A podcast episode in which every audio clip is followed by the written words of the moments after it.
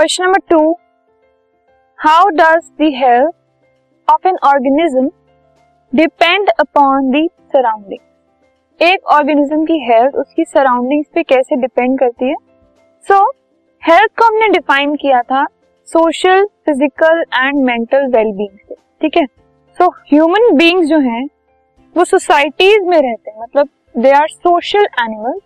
Groups में, societies में human beings रहते हैं।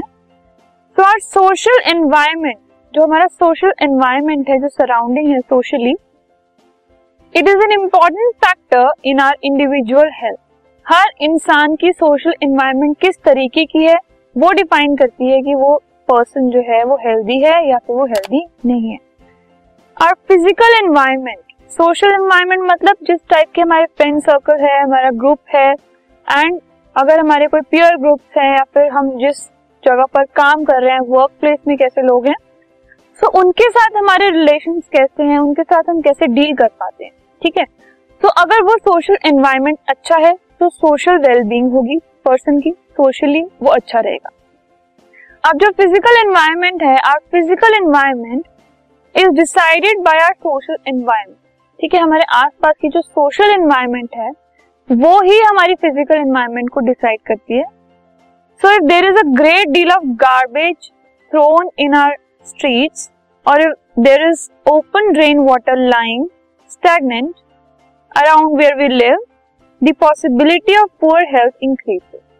ऑब्वियसली जिस जगह पर हम रह रहे हैं अगर वहाँ पे क्लीनलीनेस नहीं है, ठीक है, बहुत सारे फैक्टर्स हैं, गार्बेज अगर है वहाँ पे बहुत ज्यादा, ड्रेनेज प्रॉब्लम है वहाँ पर, और अलग अलग ऐसी चीजें जिससे पोल्यूशन है, पोल्यूशन हो सकता है, या फिर क्लीनलीनेस नहीं है वहाँ पे, डर्ट है, डस्ट है, तो उसकी वजह से भी वो हमारी सराउंडिंग है, ठीक है।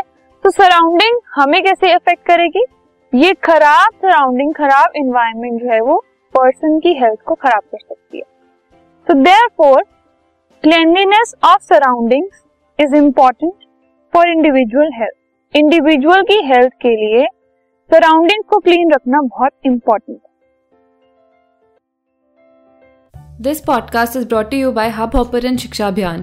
अगर आपको ये पॉडकास्ट पसंद आया तो प्लीज़ लाइक, शेयर और सब्सक्राइब करें और वीडियो क्लासेस के लिए शिक्षा अभियान के YouTube चैनल पर जाएं।